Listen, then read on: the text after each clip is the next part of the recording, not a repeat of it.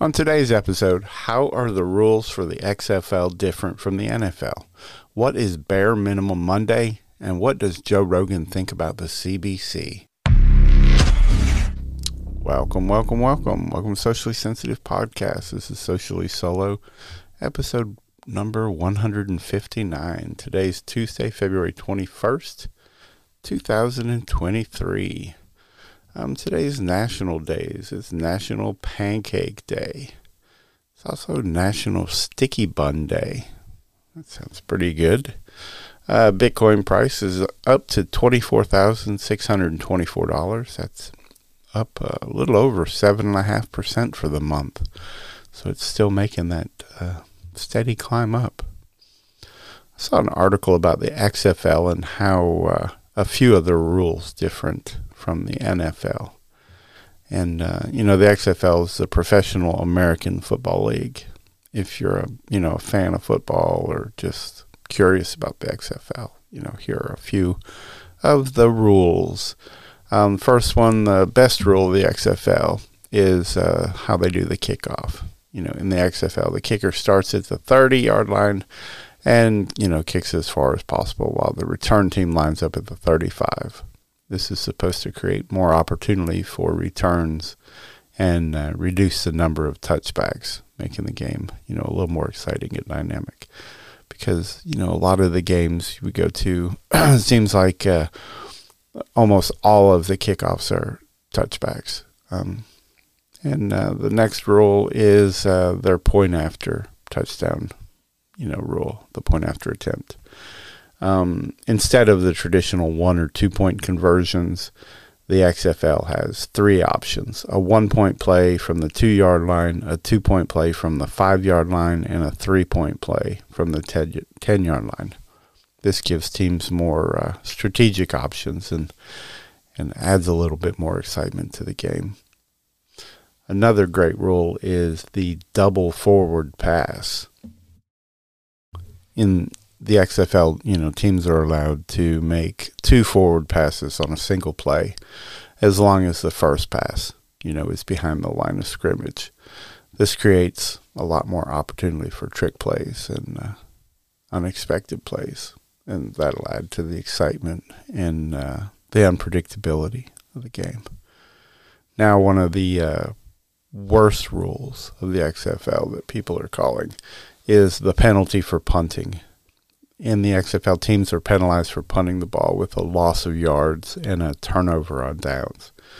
This rule was meant to encourage teams to go for it on the fourth down, but it also leads to, uh, I guess, some reckless decision making and makes it harder for teams to make a comeback from a deficit. Um, the timing in the XFL, the clock stops after every play until the ball is spotted, and that'll definitely slow down the pace of the game too, and it makes it harder for teams to come back in the you know the final minutes because working the clock is a is a really big skill in football.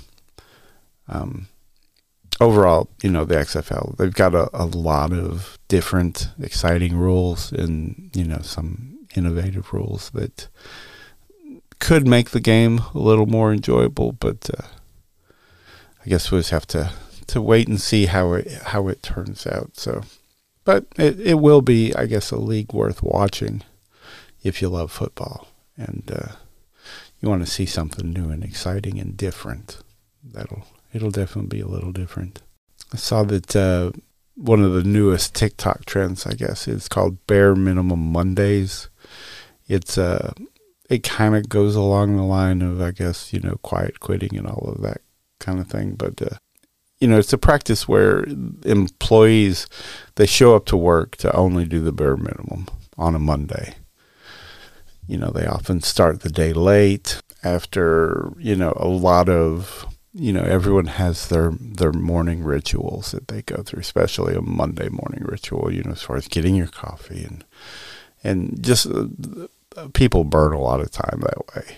So I guess they're trying to eliminate the, the idea of having a, you know, the old expression, a, a case of the Mondays. Well, now there is Try Less Tuesdays.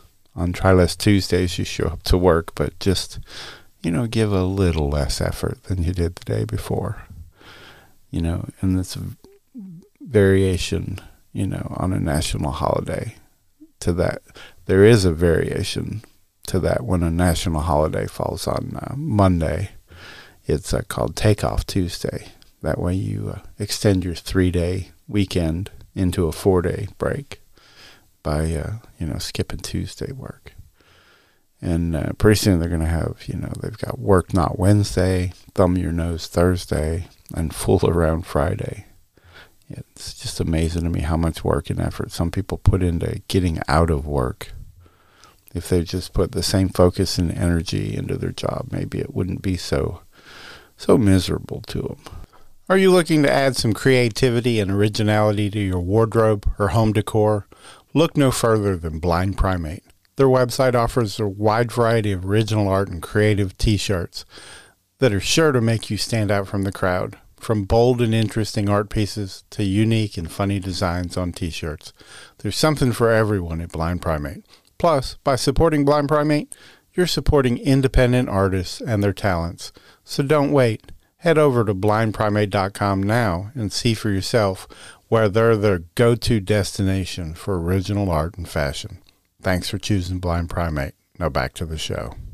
I saw an interview that Joe Rogan was having, and he was talking about Justin Trudeau and uh, the Canadian Broadcasting Corporation, and I guess how that they were portraying the uh, protesters, the Freedom Convoy, as far right, and how the CBC, I guess, was attempting to associate the word freedom with far right.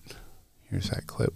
Who that even know? hard right shit. Did you see the fucking article today? Um, there was a thing on the CBC, and it was talking about the word freedom, and that the word freedom is being used many times by uh, far right activists. Freedom. Here, I'll send it to you, Jamie, because this is this is so fucking. Canada is so fucking wild right now. It's such a. Tr- such a like really crazy place. Here it is.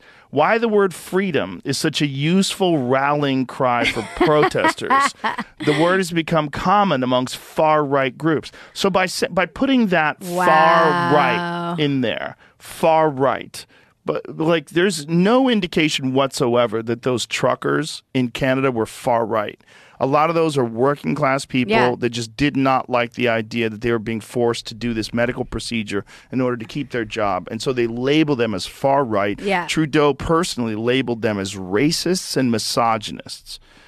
Just like just so he could disparage them. Yeah. Just so like whatever they say doesn't mean anything. Yeah. So this is what they're doing here with the term freedom, which is like one of the most basic tenets for human rights. Your liberty as a human being, your ability to express yourself, your ability to talk about things, to protest, to do what you want. That's what I freedom mean. is so fucking important. Inherent in the idea of a free country is the right to protest. Right. They go hand in hand. That's why that headline is beyond parody. But it's actually something that's being pushed on the CBC, which is really crazy. Well, it's because like they're, they're setting you up for this idea that you requesting freedom it's like it puts you in the category of anti-vaxxers or racists or Mm-hmm. far-right people it's just these weird ways that mainstream media has fallen into labeling people in order to pass an agenda and pass this this to put this narrative out there but the, the the fact that they're willing to do it with something that is so important like freedom Like protesting. yeah protesting is fundamental to freedom. So to say that using the word freedom is something that protesters use, you're basically this is like But not just China protesters, far right pro because you can have far right left protester. protest- protesters, and th- that's not being talked about. Like freedom is very Yeah, fucking. they don't want freedom. the fact that they're saying that there's an actual article disparaging the concept of freedom, it's really crazy. It's scary as fuck. And I never would have thought before the pandemic that that would have happened to Canada. I thought Canada was this like really friendly, cool place where they kind of got it. Like Canada was kind of better than the United States in my opinion. I would go up there, I'm like people are friendlier, they're nice. It's like I would say with Canada, I always used to use this term, there's 20% less douchebags yeah. because that's what it's like. I but have- n- now under Trudeau, it's like it's become this very weird thing. Have you seen? They're they're trying to push for a digital ID now. Yeah. Oh, well, that's all we have today. Just want to thank you for tuning in. If you enjoyed this episode, please be sure to share it with your friends and family. And don't forget to subscribe to our podcast so you never miss an episode. Um, thanks again for listening, and we hope you have an amazing rest of your day. See you tomorrow. Bye. If you haven't already, subscribe to Socially Sensitive on Apple Podcasts, Spotify, or whatever your favorite podcast platform is. And while you're there, leave a review and a five star rating. You can also find us on Facebook, TikTok, Twitter, and all social media platforms by searching the tag at Socially Sensitive. Also, check out our website, sociallysensitive.com, and grab some officially licensed products.